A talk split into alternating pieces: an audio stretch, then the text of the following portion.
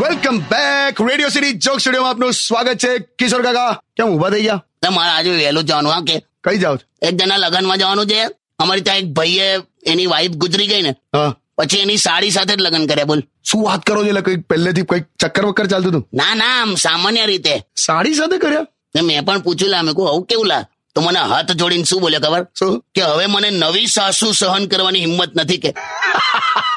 વિચાર કર પણ તમે એ જુઓ લોકોના બબ્બે લગન થાય છે ને મારું હજુ ગોઠવાતું નહીં કાકા ત્યાં થસેલા હવે તારા કામની ચિંતા કર હવે જો અત્યારના જમાનામાં છે ને બગા દસ મિનિટની મુલાકાતમાં લગ્ન નક્કી થઈ જાય છે પણ એક એક કલાકના ચાર ઇન્ટરવ્યુ લીધા પછી પણ નોકરી નથી મળતી હા એ તો છે તો પછી ધીરજના ફળ મીઠા એ પહેલા હતું એવું હવે તો ધીરજના ફળ ફટ દઈને બીજે લગન કરી નાખે છે તો ત્યાં ખરી સ્પીડ બગડી છે લગન લગન કરીને ઓય એટલે આ તો ખાલી કીધું એમ જુવાન છું ને યાર ગરમ લોહી છે આ બધું તું મને હમણાવે